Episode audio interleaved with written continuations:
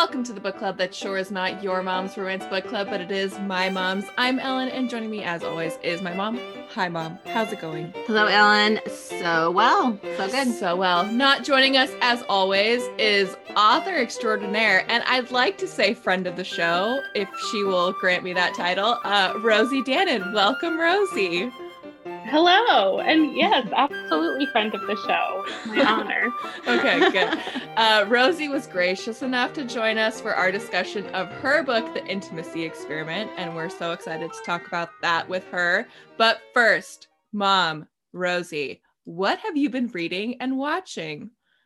Now, Rosie, it doesn't have to be uh, in the past week. That's what we're gonna do because they always hear what we've been reading and watching. Um, I haven't read anything else besides Rosie's book this I week. haven't read anything besides her book either. Um, we've had family in town and it's been a little And a busy- chaotic. busy so week. It was lucky that we both got this one. It was very lucky. Not that it wasn't a pure delight. Um, but and then watching, we saw Suicide Squad. We. Um, Is it good? yeah, it's it's, It's- very it's Pretty very- bonkers. It's pretty bonkers and um very violent, but I definitely liked it. Well, I haven't seen the first one. I liked it more than what I heard about the first. one. Yeah. I watched Um, the first like 10 minutes of the first Suicide Squad and it was repulsively bad. Like Yeah. it was That's so yeah, I kind of went in being like, maybe I'll hate watch it kind of thing. you're like it's and it not even that level. Viscerally repulsive. so There you go. bad. well, there you go. Yeah, see, I kept hearing reviews like that, and so I was like, I don't want to see that. Oh, But then I heard good ones about this one, so I'm like, okay, I'll go see that. And Margot Robbie as uh, Harley Quinn. Harley Quinn is delightful. Yeah, she is. She's- really She good. is. She's just fun to watch as that character. She's like the best thing that DC ever did. Did you Um, see Birds of Prey? Yes, Yes. and I okay, also because love that, that, was one. excellent. Yes, I Yeah. loved that. yeah. So, uh, so yeah, I if you like Birds of Prey, I think you'd be on board with Yeah. this one. It's kind of in the same vein, but. Um, how about you, Rosie? Anything that's like caught your fancy as of late? Oh boy. Um, I have been watching Ted Lasso. Um, Oh, we love Ted Lasso. so Lasso. good, right? So I know. Um, yeah, that was like my pandemic favorite, and I'm so happy that there's a new season. We have not watched this week yet, um, but we'll definitely do that soon. So that's been the main watching. I got. I actually had like a very um emotionally tumultuous bachelorette season. I'm not normally Oh. um a, a fan of that franchise i i have not been one of those people that always tunes in um but i did like the current bachelorette katie thurston and then it was a ride like just Yeah. I, I feel like everyone got her. It was not emotionally i was actually telling um, one of my best friends um about how as a romance writer to go into like a show like that you think okay they're going to make it work.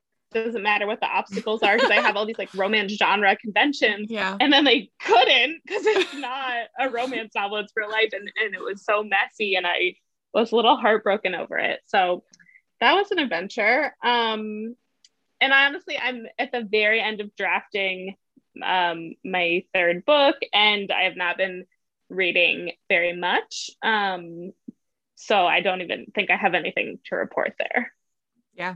That's um yeah. We we Then we'll forgive you there. yeah, we'll we'll allow it. yeah thank you because we yeah want to see this third book. So, and we're going to ask you some questions about that in a second, depending on how much you're willing to share with us. Um, I'm trying to think of books that we've liked that we've we just read Twice Shy last week, and we really liked that one. Oh I love Twice Shy. Yes, I love Sarah Hogle. I her voice is just so compulsively readable. That was like one of the few books I read, like devoured during the pandemic. I've really, really, really struggled to read, unfortunately.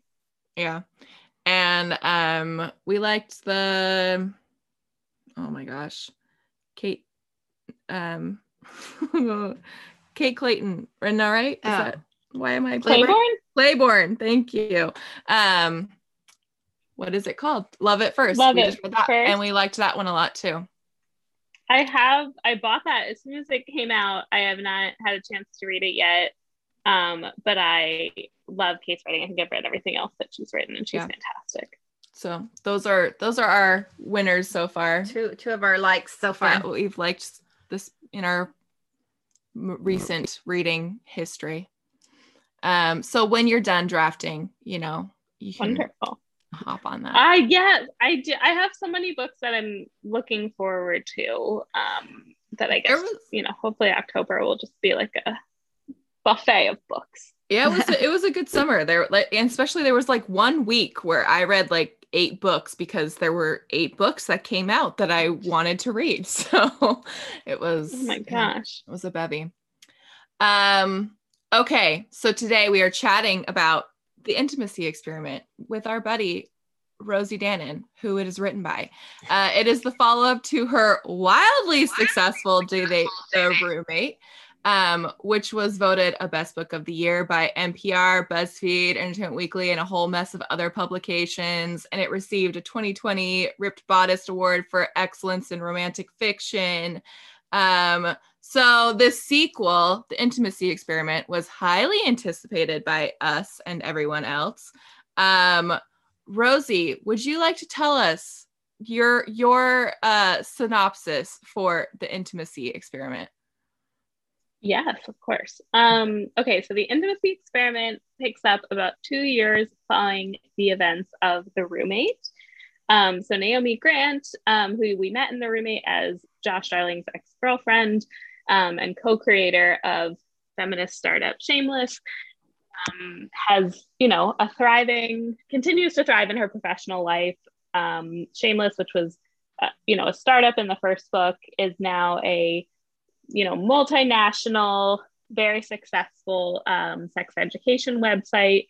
And um, Naomi's had the opportunity to really build a company that ethically um, she's aligned with and is able to, you know, hire a lot of different sex workers. So she's thriving in that respect. Um, but where she's not thriving is she's running into a lot of obstacles in trying to break into academia. And this is something that's important to her because you know she doesn't just want to create um, sort of outlier uh, educational platform. She's very proud of that work but she also wants to kind of transform the system from the inside. And because of you know being a porn star turned uh, sex educator she's really you know struggling to break into higher ed so she goes to an educational conference to try to network as kind of a last ditch effort. And she kind of has a tantrum. um, of like accidentally uh, goes on a tangent, um, goes on this like big rant uh, about how it's not right that you know higher education is keeping people out and things like that. And Ethan Cohen, LA Mag has just named him one of the city's most eligible bachelors. Um, has recently become a rabbi of his own synagogue and he is in the audience at this teaching convention listening to this woman rant. And he's like man w- what a gal. Let me get a piece of that. Um and so he is like this is the kind of like fired up passionate educator that i need to bring new people to my synagogue because um like many synagogues and religious institutions in general his synagogue is struggling to attract young members. So he makes her a proposition different than the kinds of propositions she normally receives. And this one is to teach a modern intimacy seminar um, with him. And at first she refuses, but eventually she agrees after Clara kind of bullies her, which I, I really like their dynamic. Mhm. And uh, Naomi and Ethan end up using the syllabus as um, a way to kind of fall in love and figure out that, you know, the best laid plans um, are not always the best for getting you laid, which I never have said that before.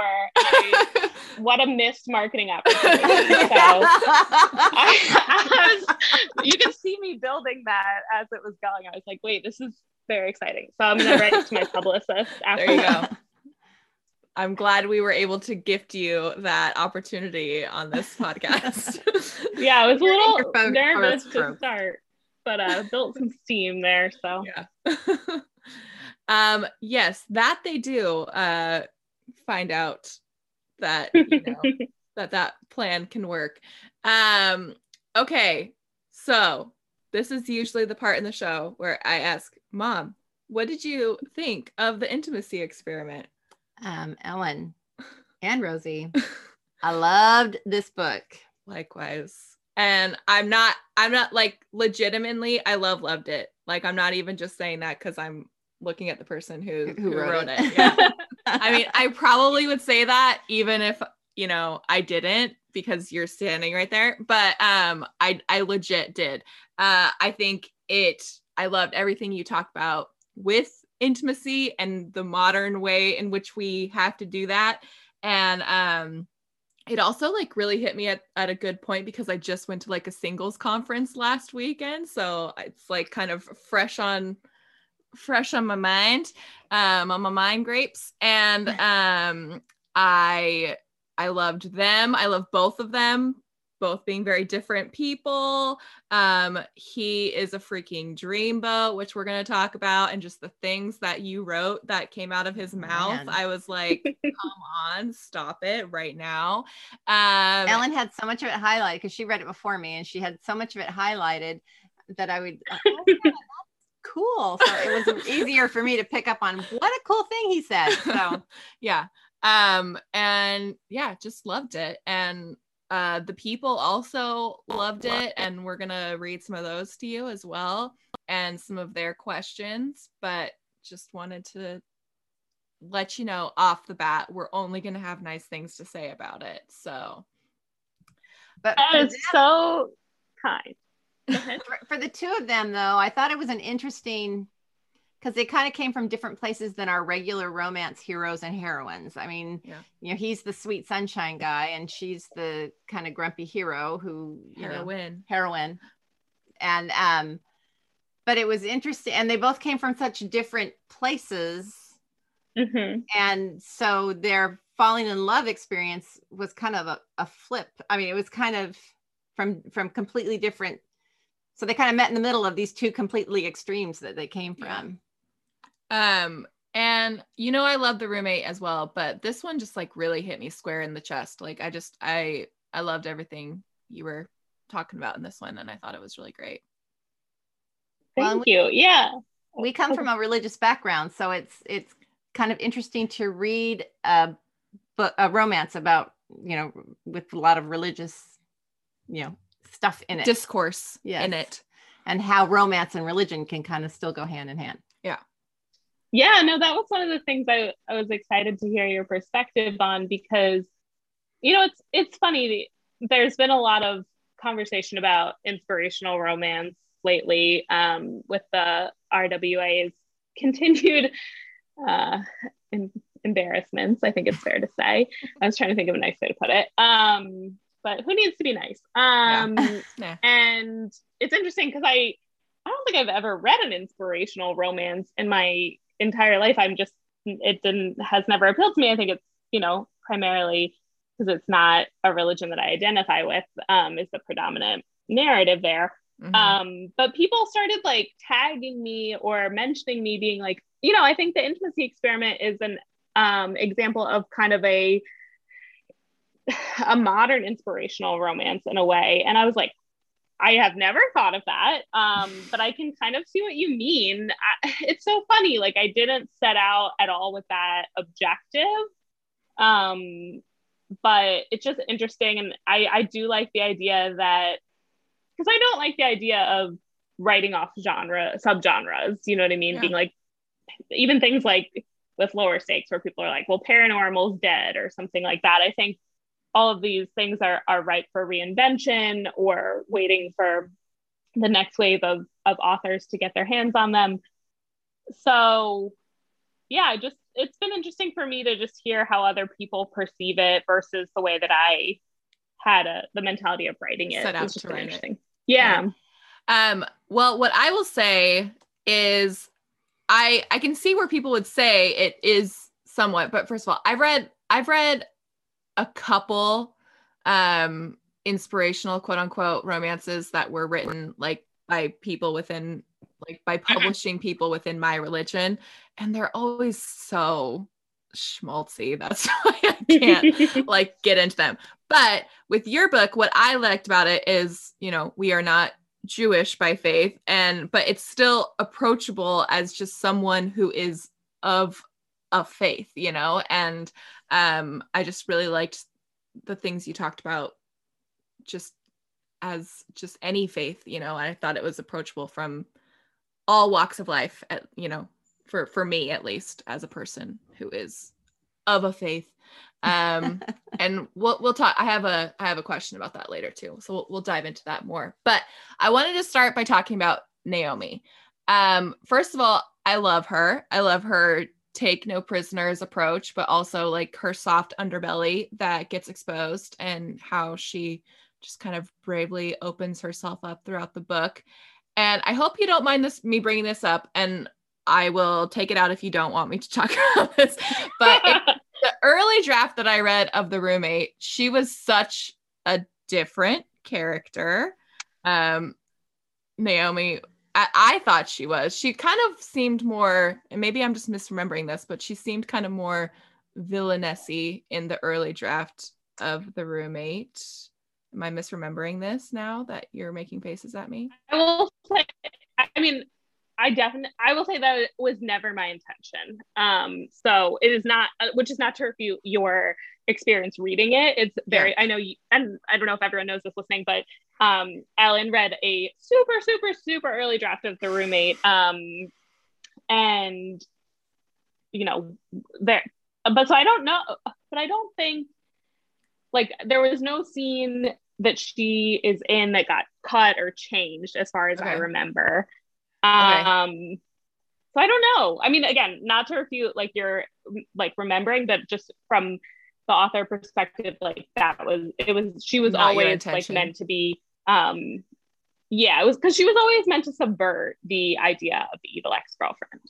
Okay, um, she just I so any but for that was my remembering of her. And so I was like, wow, she's really come full circle when I was reading this. and um and yeah, so for my perspective, like she really developed as a character. But um I yeah, so I just I I loved that you did subvert that, the kind of evil ex-girlfriend thing, and that she was still worthy of her own love story and all of that. And speaking of, I really love the scene where um Josh. Jo- yeah, he meets Josh uh for the first time.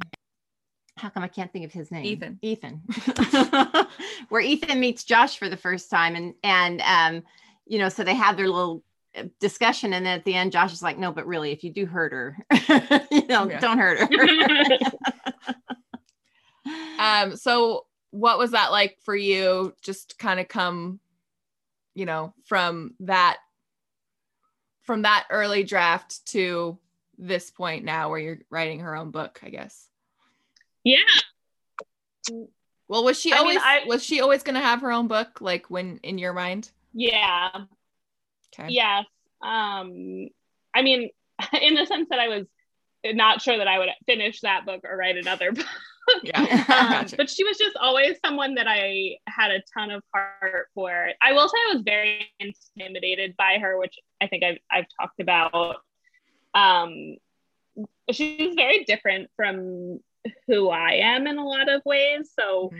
I think that has to do with that. Um, I was thinking back on, on what you were saying too about like why you might have read her as being and I think probably you just read her, like she just wasn't as fleshed out probably in early drafts. And so maybe what was on the page was like closer reflective to like the archetype versus so you like almost maybe like projected things from the archetype she wasn't maybe as well established on the page i can imagine um but spending more time with her i mean a, a dream like she's one of my I just have I love her so much. Uh, I don't know if that's weird to say about your characters. I love all of my characters. I have like a funny, I like jog um very slowly, very poorly. And like sometimes if I like really need to, this is really embarrassing. I'm like realizing mid story, but here we go. Um, if I'm like trying to like make myself like jog like the last like little bit, I'll be like, oh, like imagine like all your characters are there and like you're gonna like go meet them because I just like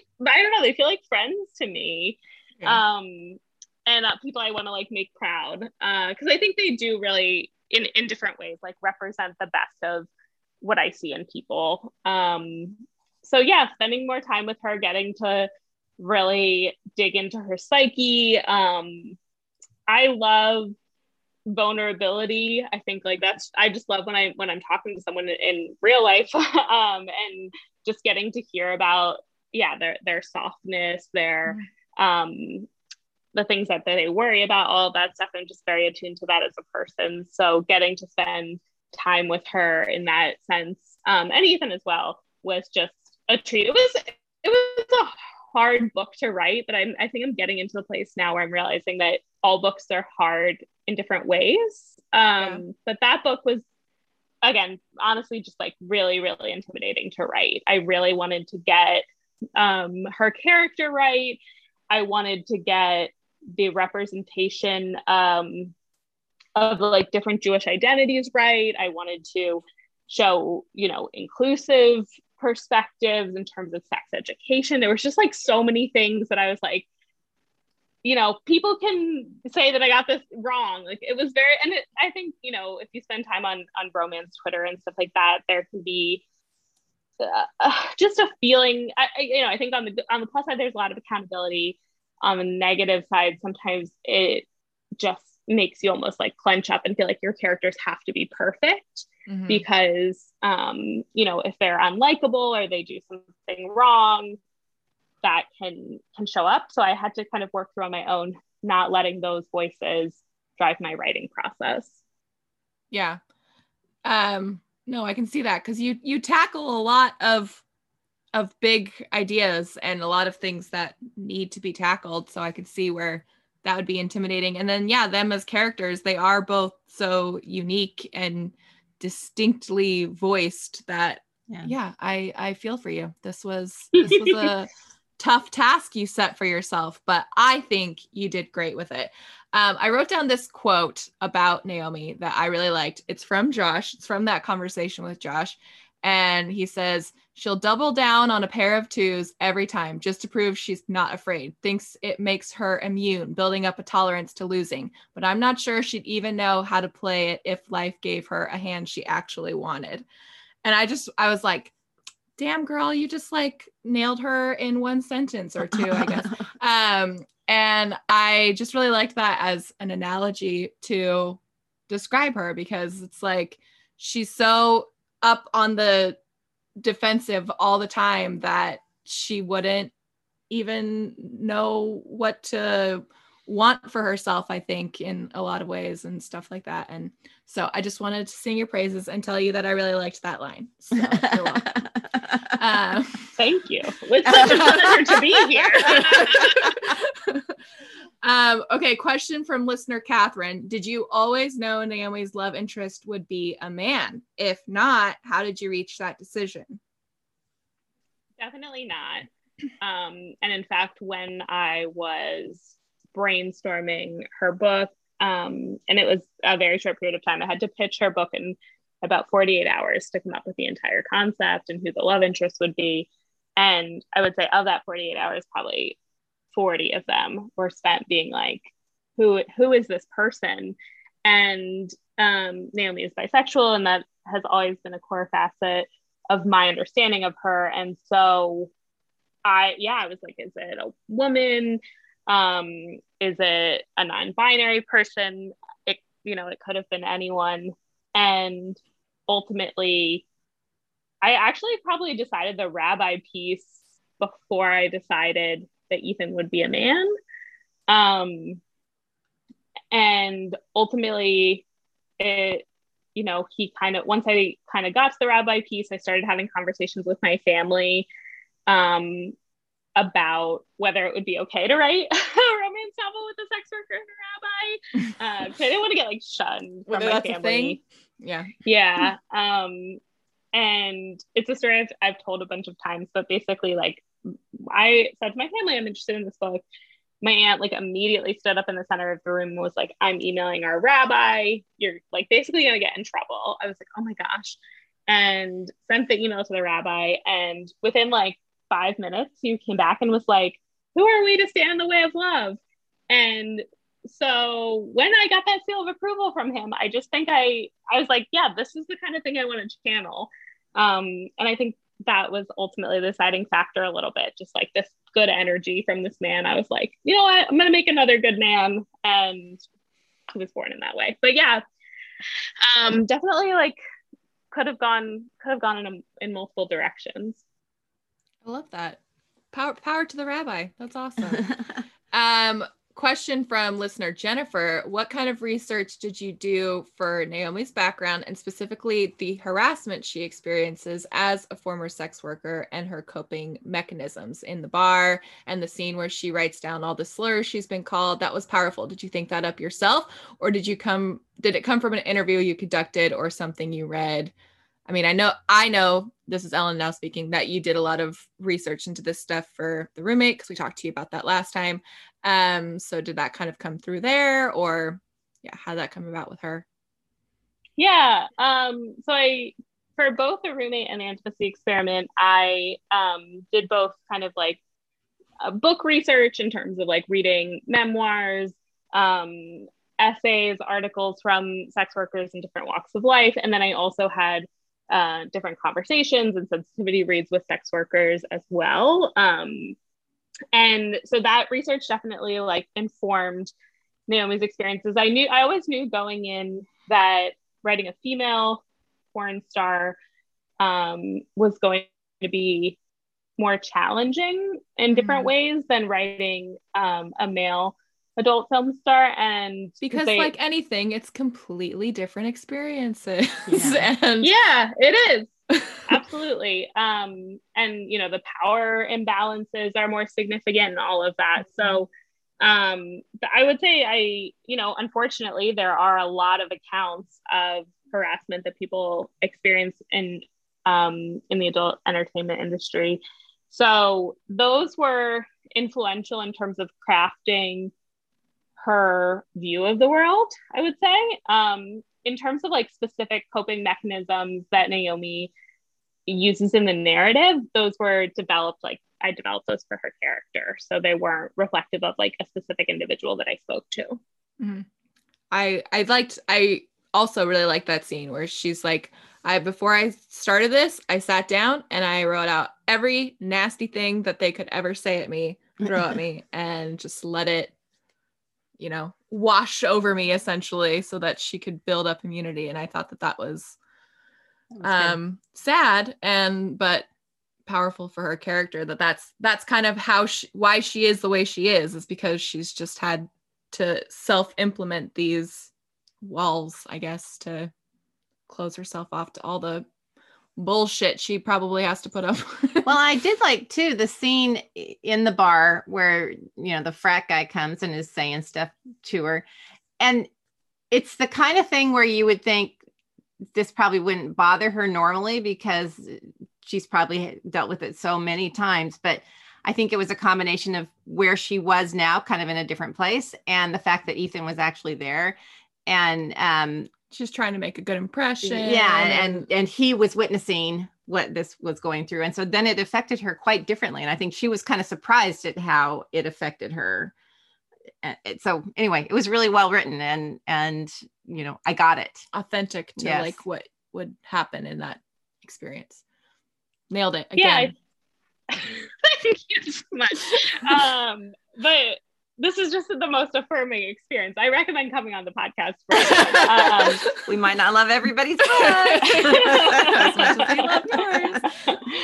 Um, but yeah, I mean, I think every obviously like trauma response is is individual, right? And um, and and I I did want to show it's really important to me. Like, it, you know, it's on the page. Naomi's been in therapy and um uh, but that doesn't always help. You know what I mean? Like so there are like the path to recovery is not a straight line. Like she has trauma, um, you know, from an early age is what I would say is childhood trauma, even though she was 18 um, when, you know, she was violated with people sharing naked images of her, which does mm-hmm. actually count as sexual assault. Some people don't think about that, but um, so yeah, and, and she actually all of those factors, and then she also had like just got an email from her high school like asking her to speak and that was also like kind of triggering and throwing her off mm-hmm. her guard in that scene so yeah and again i think this scene is so much i wanted to both show how much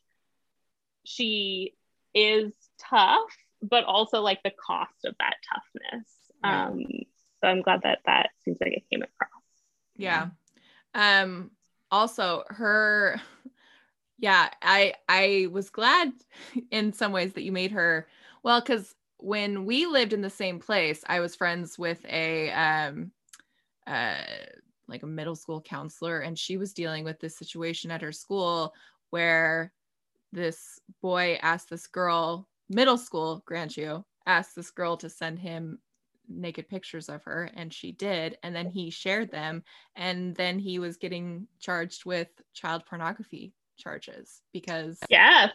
he was you know yeah soliciting yeah i mean images and he was a child too but yeah. yes i i was a conscious decision to make her 18 i didn't um there again there's so many like layers and threads in the narrative yeah. already. I didn't want to get into like get child into pornography. throw, yeah. throw that on top of it. But yeah and um i thought that that being kind of her backstory into getting into the adult entertainment industry was um interesting. And i and just further um enforced her character as like the well i'm just not going to let any of this get to me. Like i'm going to stick it to them in this way. Like if they want to do that i'm going to go do this. And um i just felt like it was a good background for her that even more enforced her character. Um okay now we really need to talk about ethan. Um because girl i love him so much. Um he's swoony and he says the loveliest things but a big part of why i love him is that he's just like this fully fleshed out guy like with thoughts and feelings and beliefs. And i just felt like by the end i really understood him as a person. And i think especially with our heroes in romance a lot of times it's just like damn, he's got a great set of abs and he's funny and that's all we need. And we're like, oh, swoon. Um, but with him, I just felt like, yeah, like he was a fully fleshed out guy who a whole package. I knew. And yeah, whole package.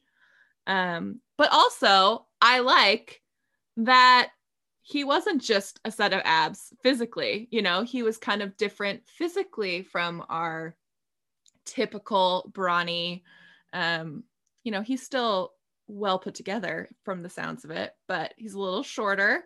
I did like the whole picturing him in, in baseball pants yeah i'm always on board i used to go to dodgers games gratuitous i just was like i want to write a scene where he's wearing baseball pants and here i go making narrative choices no i love that it. um but yeah, no, I, I really loved writing a, a shorter hero um, and want to, you know, do more of those kind of things. It's like wild how rare they are. Like yeah. I then started to like look for them a little bit more in in the novels that I was reading. I was like, all these men are like six five and over.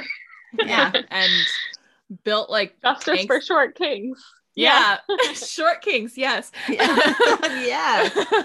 um, but uh no, mom has often talked about how it it makes us it kind of diminishes our stance on like body positivity and um where all of our heroes have to have they all are like so cookie cutter. I mean they all have to be exactly the mm-hmm. same and they all have to be you know broad shoulders and and it's it's almost embarrassing that all these romance heroes have to be that way. However if all romance heroines were all curvy with you know big boobs or whatever we would be furious about that. We wouldn't that. we wouldn't st- tolerate that. We wouldn't stand for that.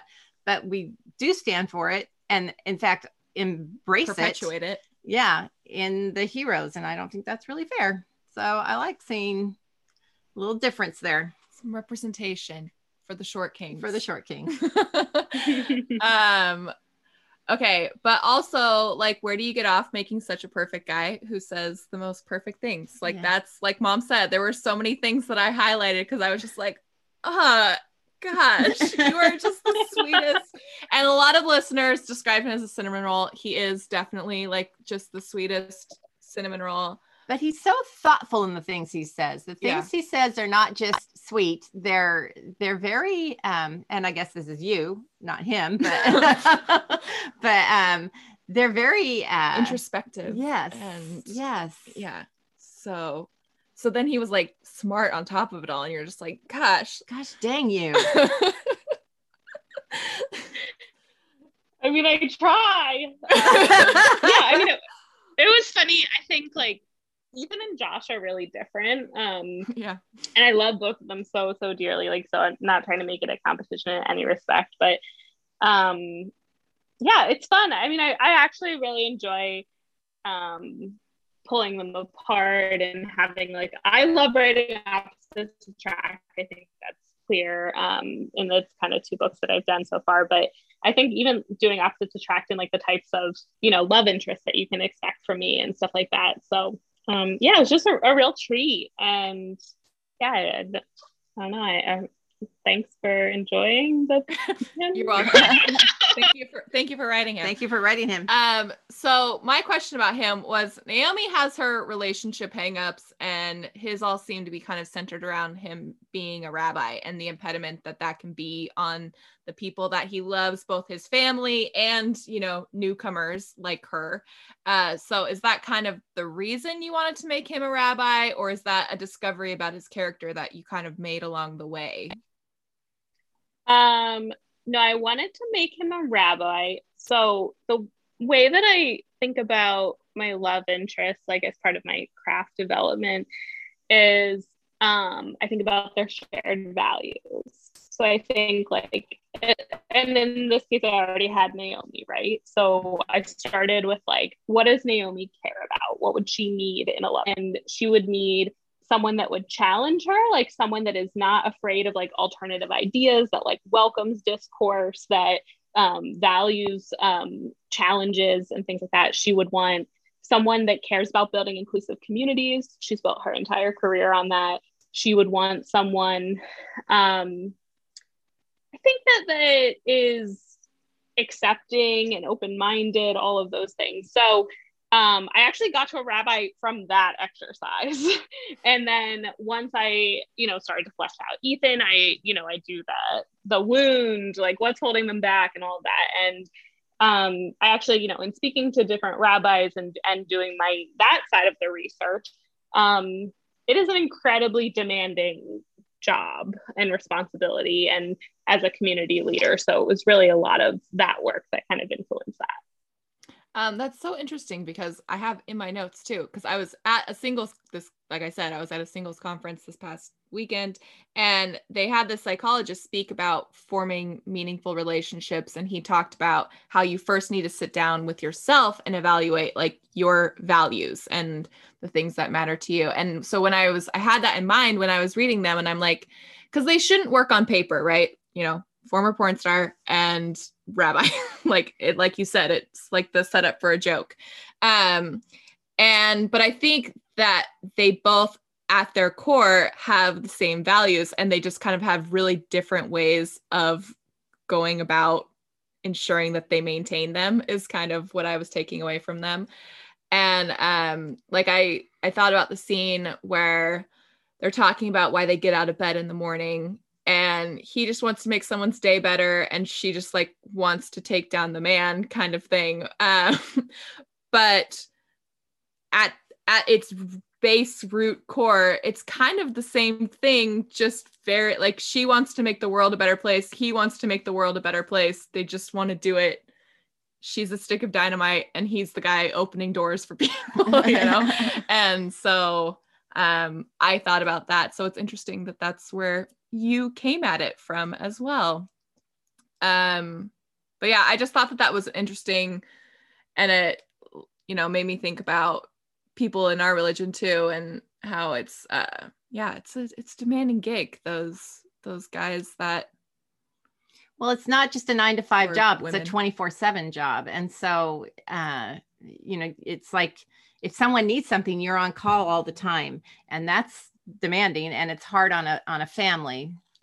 Yeah, and I really liked um you know th- they play a more minimal role but the effect that it has on his family that he makes this life change and all of a sudden his family now is having to kind of change the way that they interact to accommodate this new status quo and i thought that that was also really interesting to include that and um yeah because you know we make changes about ourselves and then it's that kind of sets our families on edge sometimes with okay i don't know how to work around you now. Um, and i thought that was interesting. Uh question from at kara kupferman on instagram uh, she says, I was struck as a Jew by how authentic and personal the Jewish parts of the book felt to me, especially how both Naomi and Ethan turned to and away from Judaism at different parts of their lives. How did you go about writing those parts of the book? And can you talk about how your identity might have shaped the characters' Jewish journeys, if however comfortable you feel talking about that aspect? Yeah. Um, again, like uh, so I'm Jewish, but I did not necessarily ever set out, um, you know, before I guess diving into this book, like saying like I'm going to write a, a book about what it means to to me to be Jewish or to people to be Jewish. I was just like, you know, I, I there's not a ton of books in romance that I've read with um, Jewish protagonists. I, you know, I always thought like I'd like to put that on the page, but undertaking the degree of involvement that you know obviously to have a rabbi where who's a pov character and um what was intense. And so again you know we touched on this a little bit in the last kind of point of discussion but i did do a lot of research into um again rabbis good thing about them is they love to write.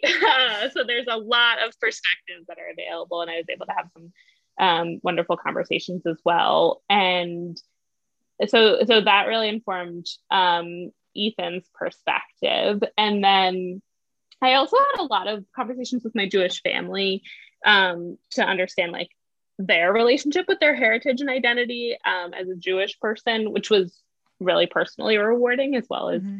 kind of influencing some of the different perspectives you see on the page. Um, my one of the reasons I did was, you know, curious and excited to write this book is because I, in my, I had never like really sat down, which I think probably is true of a lot of people, and said, like, what does my Jewish identity mean to me? Um, like, how do I want to continue it in my life? Like, how do I want it to thrive? Like, you know, with, because I, I did a lot of research about sort of like, you know, millennials and um, synagogue attendance and all of this stuff, you know, to inform the plot points. And a lot of people will join a synagogue when they get married and are having children. So, like, they, mm-hmm. they might have belonged with their families as young people, like as literal children. And then it's not until like, you know, mid to late adulthood that they're saying, like, I'm going to become a member myself. So, um, yeah, I was sort of like in that point of my own life and thinking about that. And so my journey, I would say, more closely reflects Naomi's in terms of, um, you know, wanting to learn, wanting to figure out what's available, and um, to really like dig into things that, you know, and again, I think this happens with a lot of different um, religious practices. It's like when you're a child if your parents are practicing something you sort of practice it by default and you don't ever choose it necessarily. Mm-hmm. and then as an adult you have this opportunity to say you know am i going to affirm and choose it again? Or am i going to choose something else? Or am i going to choose nothing? Um to you know to be um to have those opportunities is a part of shaping identity. And this book was always for me really about the intersection of our different identities and how they do ebb and flow. Yeah.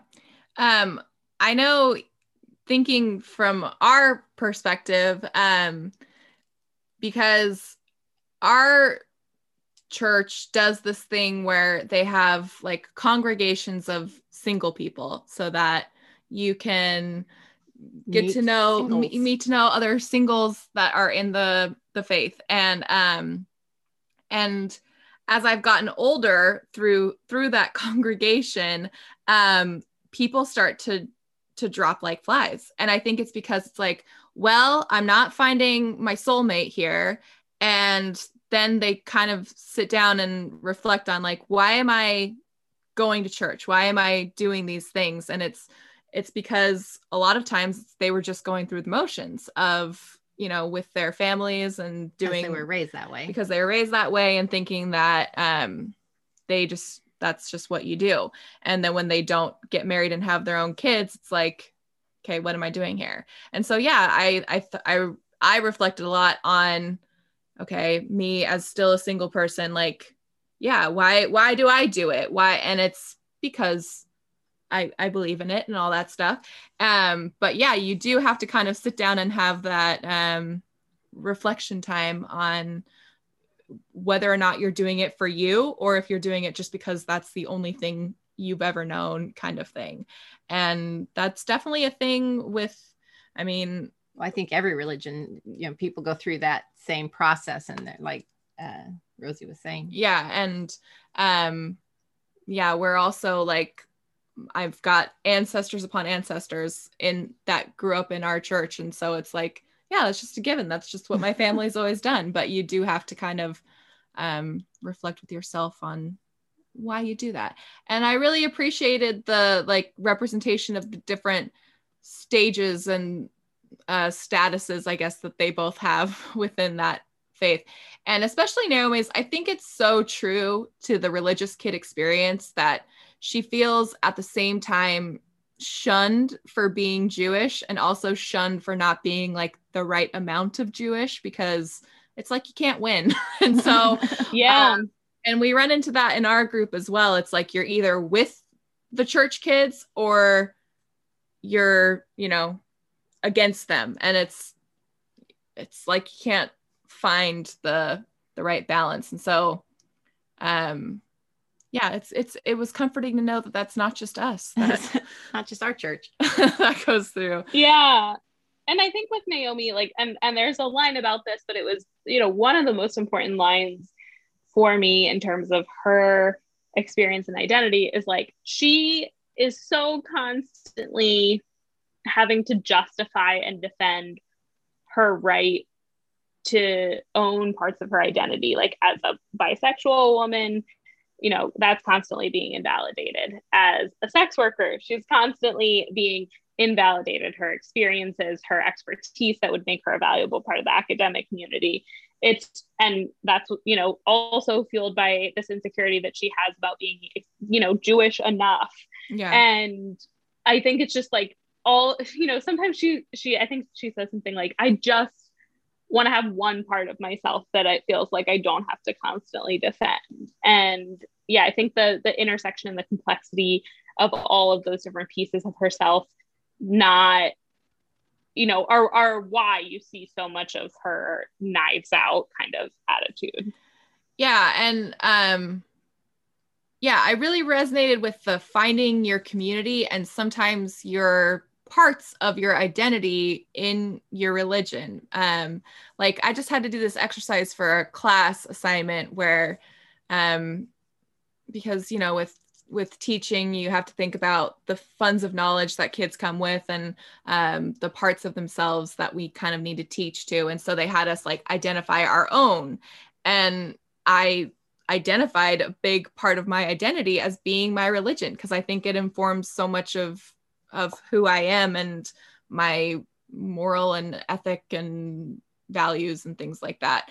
Um, so why did that become so important to Naomi and Ethan, and I suppose you to explore um, with those characters, and especially the community? I, because that seemed to be a really uh, big part of their story. Yeah, I mean, I think I, I guess, like from my own experience, like I have moved around a lot. Um, I, I, wrote it down the other day. I think I've moved 13 times in the last nine years. Um, and I think like one of, you know, there's a lot of opportunities and, and great things that have come from that. There's also challenges. And I think one of the biggest challenges is finding community, especially mm-hmm. as an adult. Mm-hmm. I think where it's like, you know, a lot of friends you from childhood and it's really opportune to make friends. And then there's a lot of moments in your life where it's like not super opportune to make friends.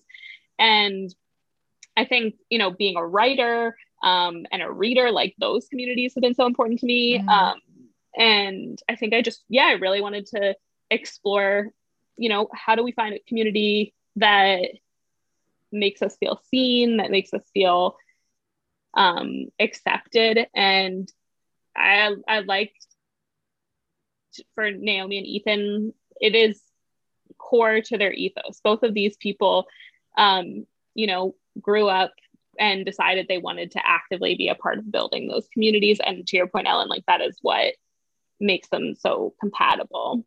Yeah.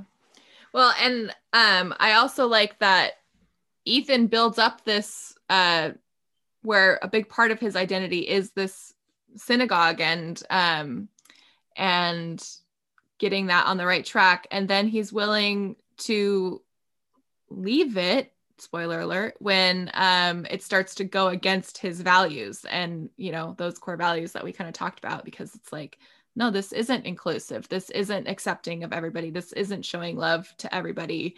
And therefore it is no longer my community. And um but then you know it, it all works out it all works out because it's a romance and um uh but I I really liked that and um, kind of evaluating the the different parts that make up who we are. Um, okay, I also wanted to talk to you about the modern intimacy. And listener Jennifer asked, "How did you come up with modern intimacy lectures? Are they based on other things you've read, or just solely from your experience and thoughts, etc.?" Yeah. Um, so I lived in New York City in my early 20s. Mm-hmm. And I felt like I just was like a socio like an informal sociologist studying dating, both in my own life yeah. and with my friends, because I, you know, I, am gonna put it out there. People can come challenge me that there is nowhere where it is harder to date than in New York City. It is like a competitive Olympic level sport, mm-hmm. and I have so many stories. Um, again, from from myself, and then people that I knew or or you know um, knew her friends or whatever. And i i'm i'm someone that loves frameworks and likes to kind of like reflect on on things in in that way. And so yeah that they're not based on any text. Um they're just based on on things that I've thought about that I've discussed with my friends that I probably that I've discussed with my various therapists over the years um and yeah and put together I I would love to, you know, go into academia at some point. So it very much like fit my interest, this idea that like I, I was so I mean, I think it is one of the most fascinating things that as a culture we're sort of obsessed with like partnership. Mm-hmm. Um and you know, from a especially during the pandemic, we're like the loneliest and most isolated we've ever been. But mm-hmm. there's not really a way to teach intimacy um, so I, I was very like inspired by and intrigued by that idea. So um, yeah, no, it was just kind of something that I sat down and wrote, and I knew that I wanted it to kind of reflect different things that I wish people had talked about um, with relationships. Like mm-hmm. the last lecture, like how to break up, is very dear to my heart because I just feel like it's it's just one of those wild things. It's a big part of a lot of people's experiences.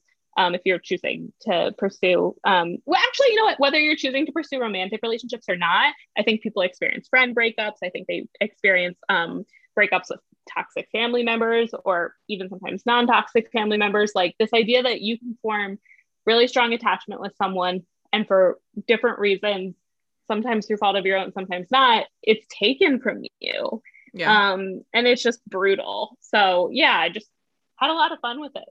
Yeah. If you haven't read it, because I kept thinking about this book when I was reading the uh your book, is Modern Romance by Aziz Ansari. Have you read that one? I have not read it. Um, I know that like some people have beef with him, but um, I I really liked that book a lot and especially as someone who's attempting to date in these modern times it was a very humorous but like informative take on dating in these strange times. And so my question and this is probably like a very broad and big question that we could spend 3 hours talking about, but what do you think sets apart being intimate today versus being intimate like 30 or 15 even years ago? like what's different about our experience i mean i feel like it goes without saying like digital yeah courtship right like yeah.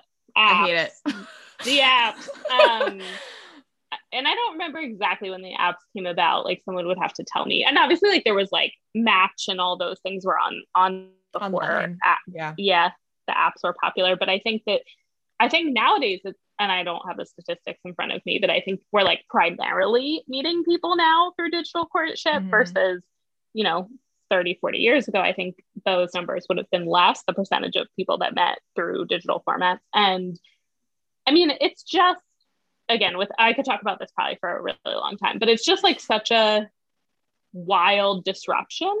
Mm-hmm. Um, especially when you think about like the way these apps are designed, like Tinder, for example, where it is again depending on what geographic your area area you're in because in new york city there are infinite you could swipe infinitely basically mm-hmm. um, and it's basically like designed to be a game where you're constantly seeking. Um, you know you're you're never satisfied because the app wants you to spend more time in the app because that's how they make money yep. so um, that's sick um, for people that are are trying to like find love that way. So, and that's also one of the reasons again why I did want to have a modern intimacy seminar because I feel like oh, I remember like when I was single, my friends in relationships, I had one one of my friends is so handsome, just like like movie star handsome. And I remember him telling me like well, you can meet people anywhere. You can meet people in the grocery store. You can meet people at the movie theater. You can meet people whatever. And I was like, no, no, you can. yeah, look like that. And it's just like so wild that his like frame of reference was like one of like um people just come up to you and just ask you out. It's that's what happens. And it's like yeah, uh, it's like that thirty that Thirty Rock episode with yeah. Sam. Um, yeah, totally. It, it, was literally like that where I was like, oh no no. Um, but I did like this idea that you know if you went to a modern intimacy seminar and the, you know the, the people who are there at least want to learn or open to learning, so oh. maybe you could find find someone to fall in love with. Yeah. I think from my perspective, and this is kind of tied to the digital landscape and how that's just completely changed everything. But i think more than ever we have to have like really frank and open conversations with people. We are dating with really big concepts that are like weird and awkward to talk about. And more than mm. ever like we're just not good at doing that because we're so used to just having superficial text conversations and you know just i don't know. I think I'm trying to think of the difference between like when I was dating as opposed to now. Very, very different. It's very, very different. But I'm trying to think how is it different? Well, I in that book, um, he talks about how in New York, for example, um, the like geographic frame of reference, some like in New York, he talks about how people wouldn't even date outside of like their apartment building. Like they would meet someone in their apartment building, and that's where that was like their frame of reference for finding the love of their life or like at the very most like their block you know? But now because just the possibilities like you were saying are endless. It's just an endless um, infinite swipes. And so it's kind of like small fish big pond you know like the pond is bigger than ever. And it's uh intimidating and also uh hard for people to commit when it's like there's this well and i know that the thing now is and i don't know if it's a fear to commit or what it is but people are less likely to get married and and and start mm-hmm. a life mm-hmm. together and um i mean i was married at 20 so i was young and um but i you know back when i was dating people so she tries to commiserate with me bless her heart bless but she can't you cannot i don't understand. get it why aren't you married yeah. um no i think that you know now guys just want to hang out and they're just and i i think a lot and i don't know that it's just guys i think Yeah, girls, girls too. too. and i think there's more of a i don't know if it's because divorce rates are high or what but people are just more um, standoffish about committing to a relationship Whether that's through marriage or just, you know, yeah implied commitment or whatever. But um, yeah, it's just it's just weird times out there, man. And so I really liked everything. I liked you kind of exploring that with these characters and um and yeah, just how intimacy is like a completely different thing now and made different by how we date and communicate in general, I think too. Is just like we communicate differently and that of course affects our relationships and stuff. So anyway, well done again. Um okay, so this is the part where I say let's talk about sex, baby. Um so she was just straight up torturing our boy Ethan in that laptop scene. I Oh, was was like hilarious. I was like that's just mean, girl.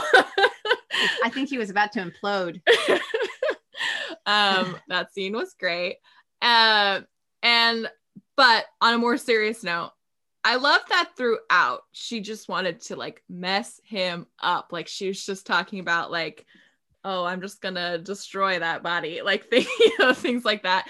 And but that when it came down to it, she was the one that kind of felt out of her depth when it came time to get intimate. And I thought you handled that like really well. And I love that scene where sh- and mom and I were talking about it. well she it was obvious that she knew that this was going to being with him was going to be different than anything she'd ever experienced because she had more emotion involved and that was going and she wasn't sure she was ready for that yet and so she was the one who was kind of holding back because she knew that it was not going to be like all the other experiences that she'd had Yeah. Yes. Yep. that's, that's You're I right, did. yeah. I'm here for this expert commentary. Yes that's us experts Yeah. no, but because we often talk about how it's like, you know, people talk about, oh, you're just reading the the mom porn or the lady porn or whatever. And um, and we're like, no, because honestly, like I don't even like a sex scene if it's not furthering the emotional narrative and um or just the straight up narrative.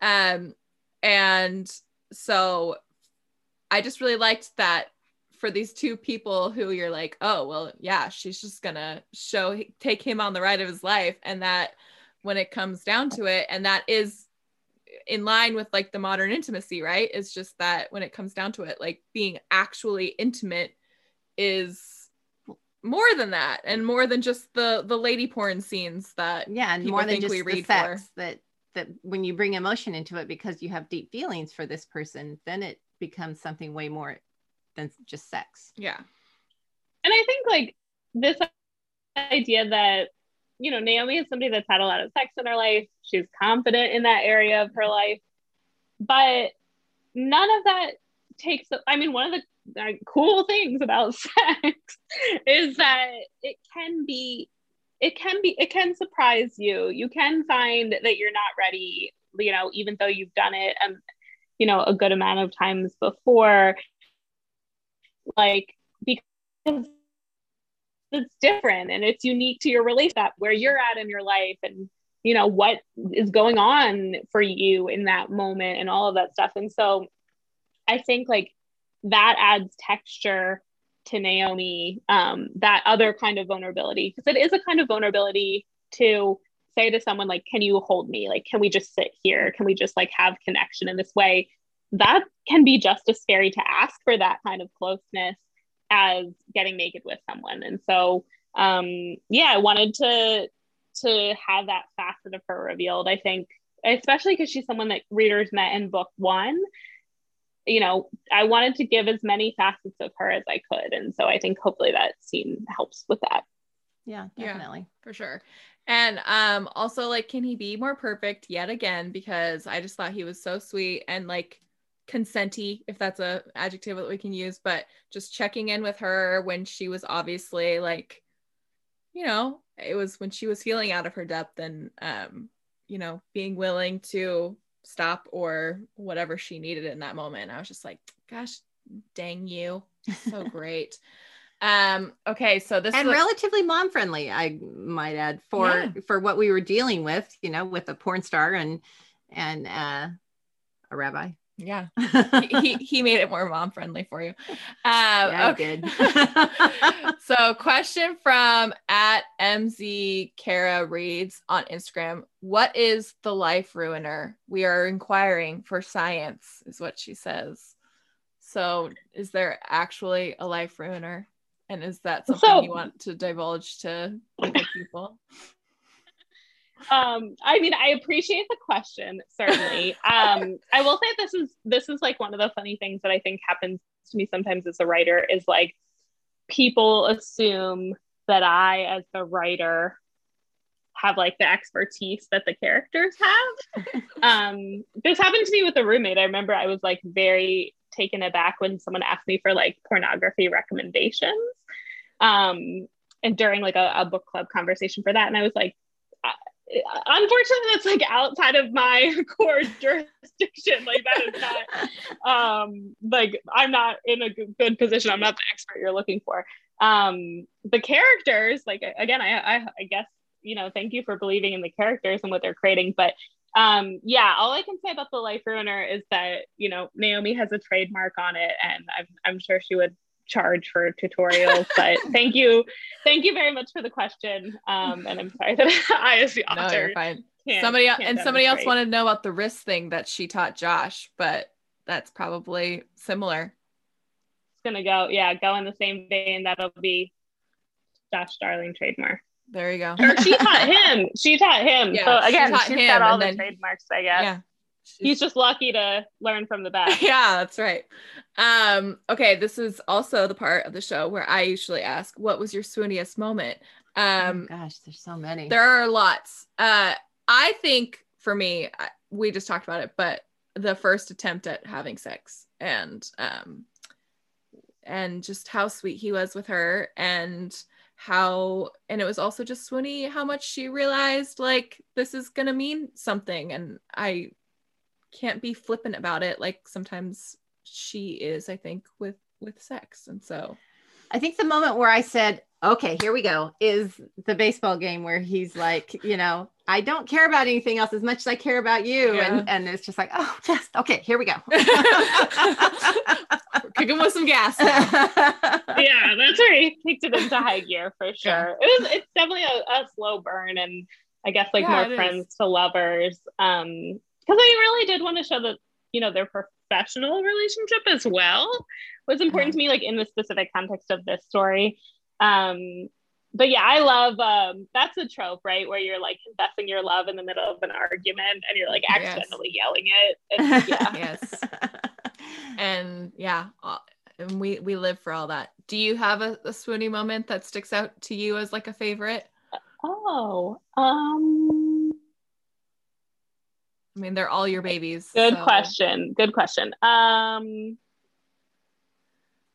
God. I like when he's being a dork. There's so many that was one of my favorite things about like their interactions is like he is like the clumsy heroine archetype. Yeah. Um like I really like when he spills coffee on her and then her solution to having a coffee stain on her shirt is just to take off her shirt.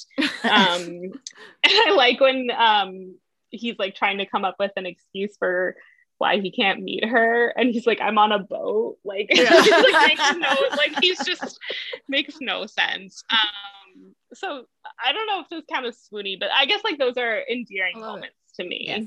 yeah for sure. Um yeah no he he is the the more dorky uh heroine that we usually get and i'm here for it. I loved it. He's great um okay so there were a lot of people who just wanted to know what's next for you if you're revisiting this world again if there will be any bonus epilogues for either of the books all the good stuff um yeah i mean i'm so in terms i guess i'll answer that in pieces so in terms Okay. of bonus epilogues definitely open to that. Would love to hear like what people would like to see. So if there's like a moment in the future that you're curious about, um, send that in. Uh, comment. I don't know how do people reply to a, a podcast.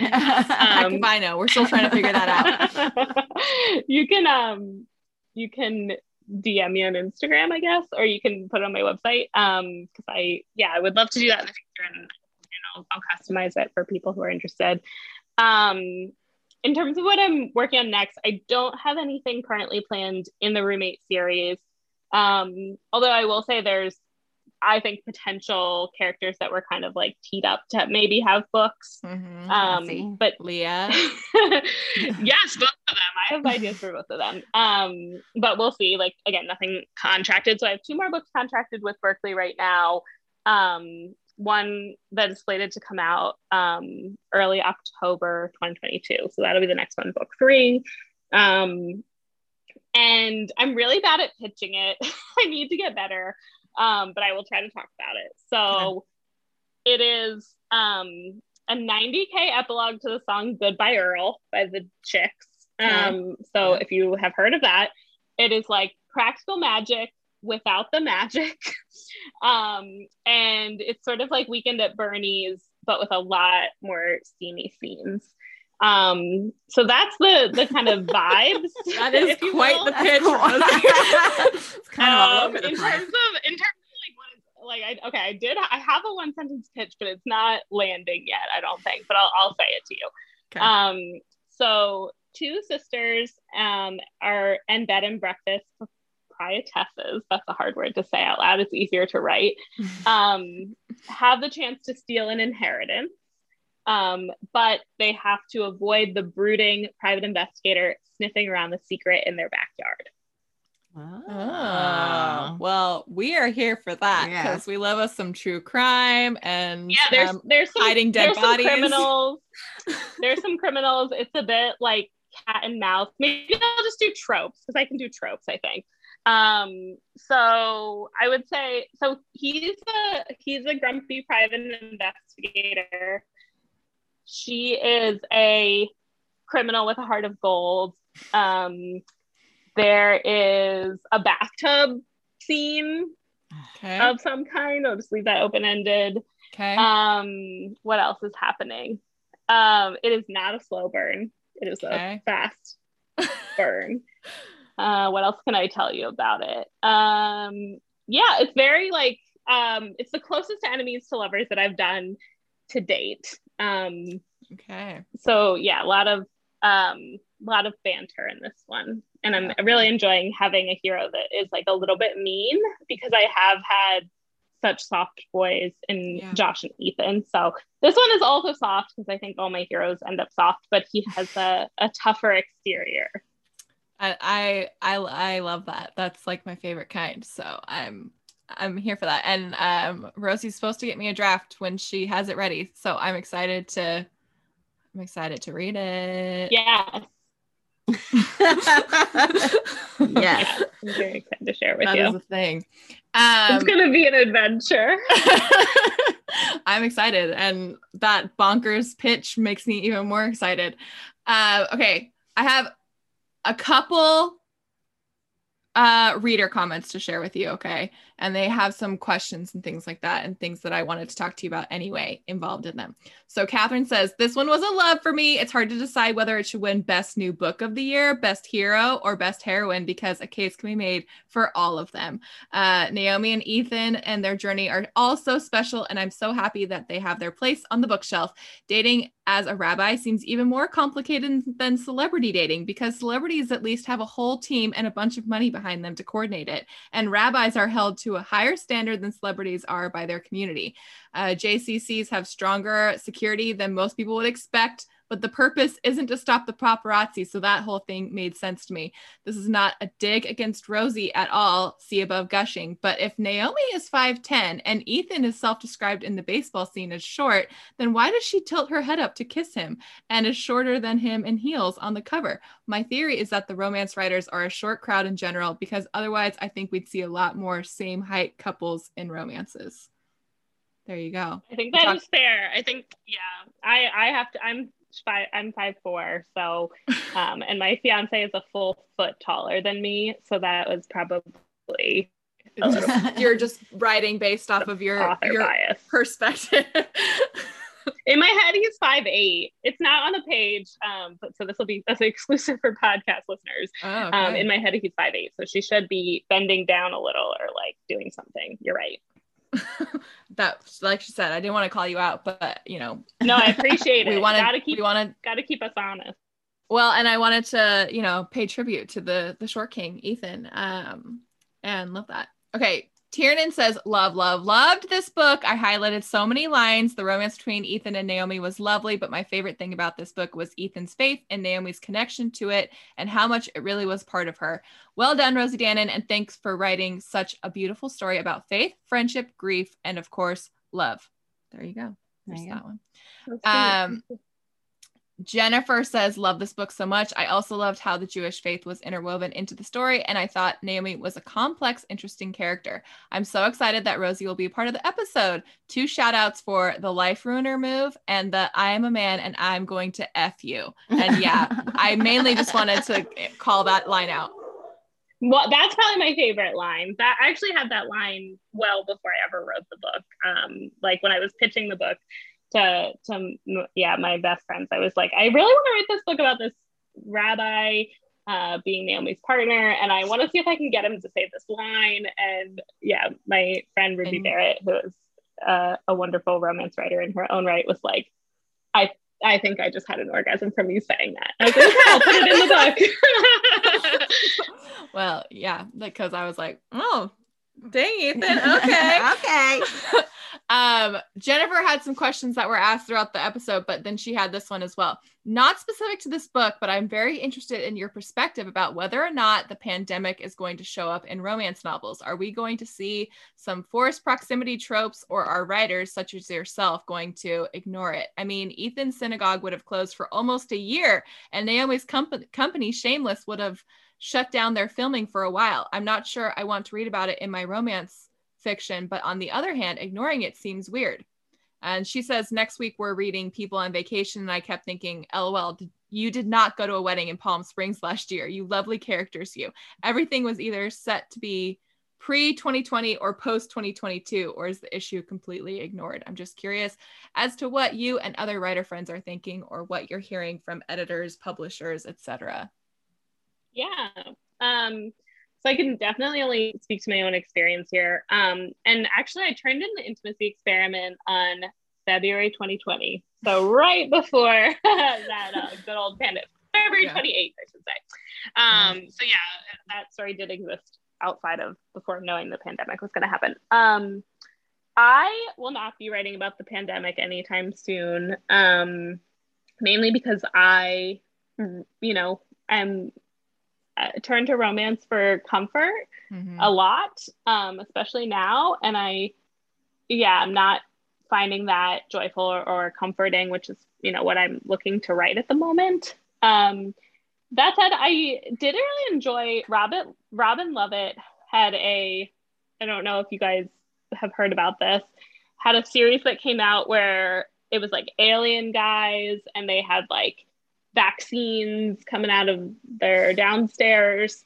Um, oh. and oh. it was wow. really, it was really like escapist and playful and fun and sexy. And I think it, that is like a good way to kind of provide, um, you know, uh, an escapist, pleasant, comforting outcome to the situation that obviously is not real. Yeah, if we all have to get the vaccine forevermore, may I recommend all the female population we be vaccinated. Different kind of injection. Yeah. Um. So that is worth checking out. Um. But I would say the most of the writers that I'm that I know are not kind of including it at the moment, and I just don't know that the majority of readers are looking for it. So that said, I I do try to think about what I am craving coming out of it and in more in a sense of theme. So like I am very interested in, in kind of like not this is going to sound really heavy, but it, I don't think it needs to be on the page, but like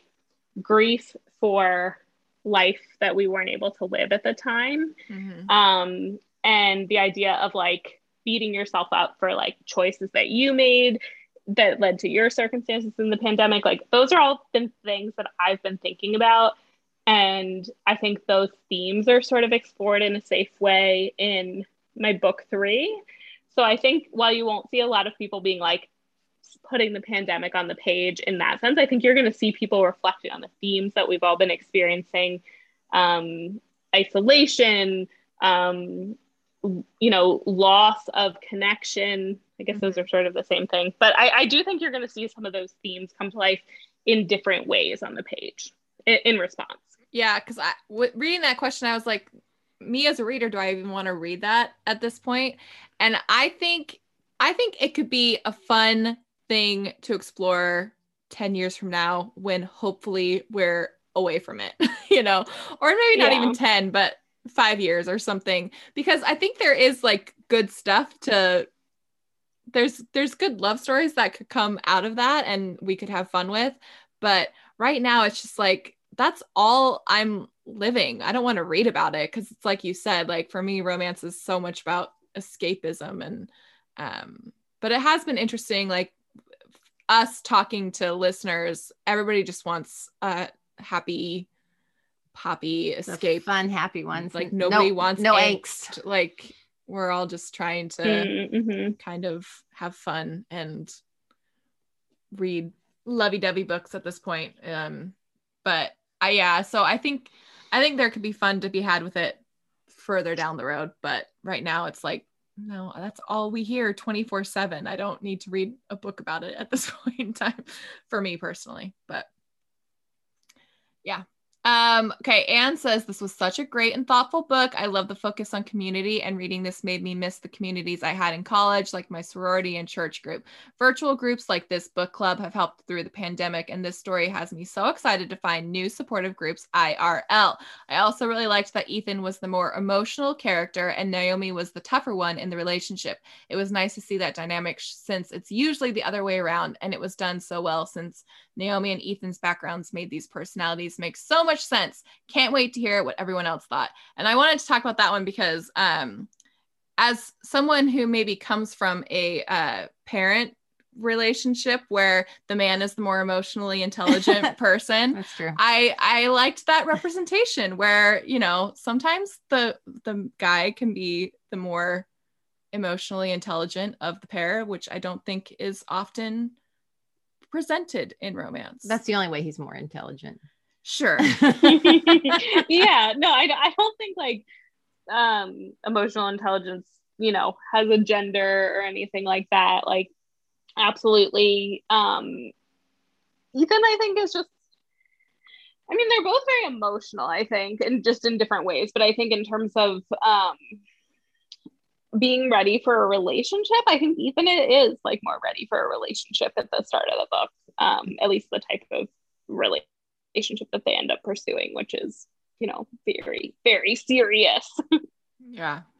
Yeah. And I think he's because they both are um knowledgeable, I would say, but I I would say that he yeah, I guess what you just said, that he's more ready to like put down roots than she is, but um She comes around. but they're both introspective about emotional about emotions and sex and intimacy so i thought that was good um ria says oh man this book i've read it twice already i love everything about it naomi's cat story her breakup ritual ethan and leah's sibling relationship his octogenarian friends the softball game the cuddling incident i didn't think i could possibly love it as much as the roommate and then i did and now i want to live in this universe forever um, she says, How about a book for Leah and some of the other shameless people and Claire's brother?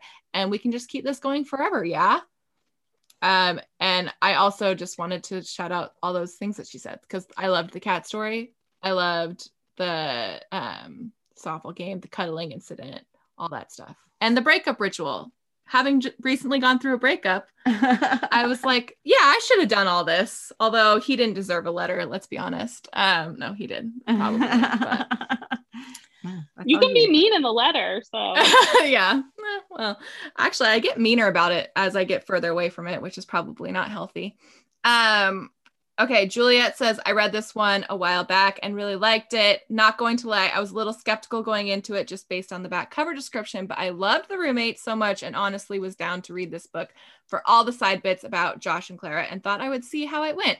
Let me tell you, I was so glad I read this. I love that Naomi was tough and persistent in her goals to make a real difference how society views intimacy, and Ethan's emotional intelligence was sexy. I don't remember all the details because it's been a while, but I can say that I really liked how it portrayed men of faith in a way that felt very human and real. Even though I am not Jewish, I felt there were a lot of things from their relationship, aka public image, intentional intimacy, and emotionally digging deep, just to name a few, that I feel translate to other religions as well. And I love that insight into how a relationship with a strong spiritual figure would look.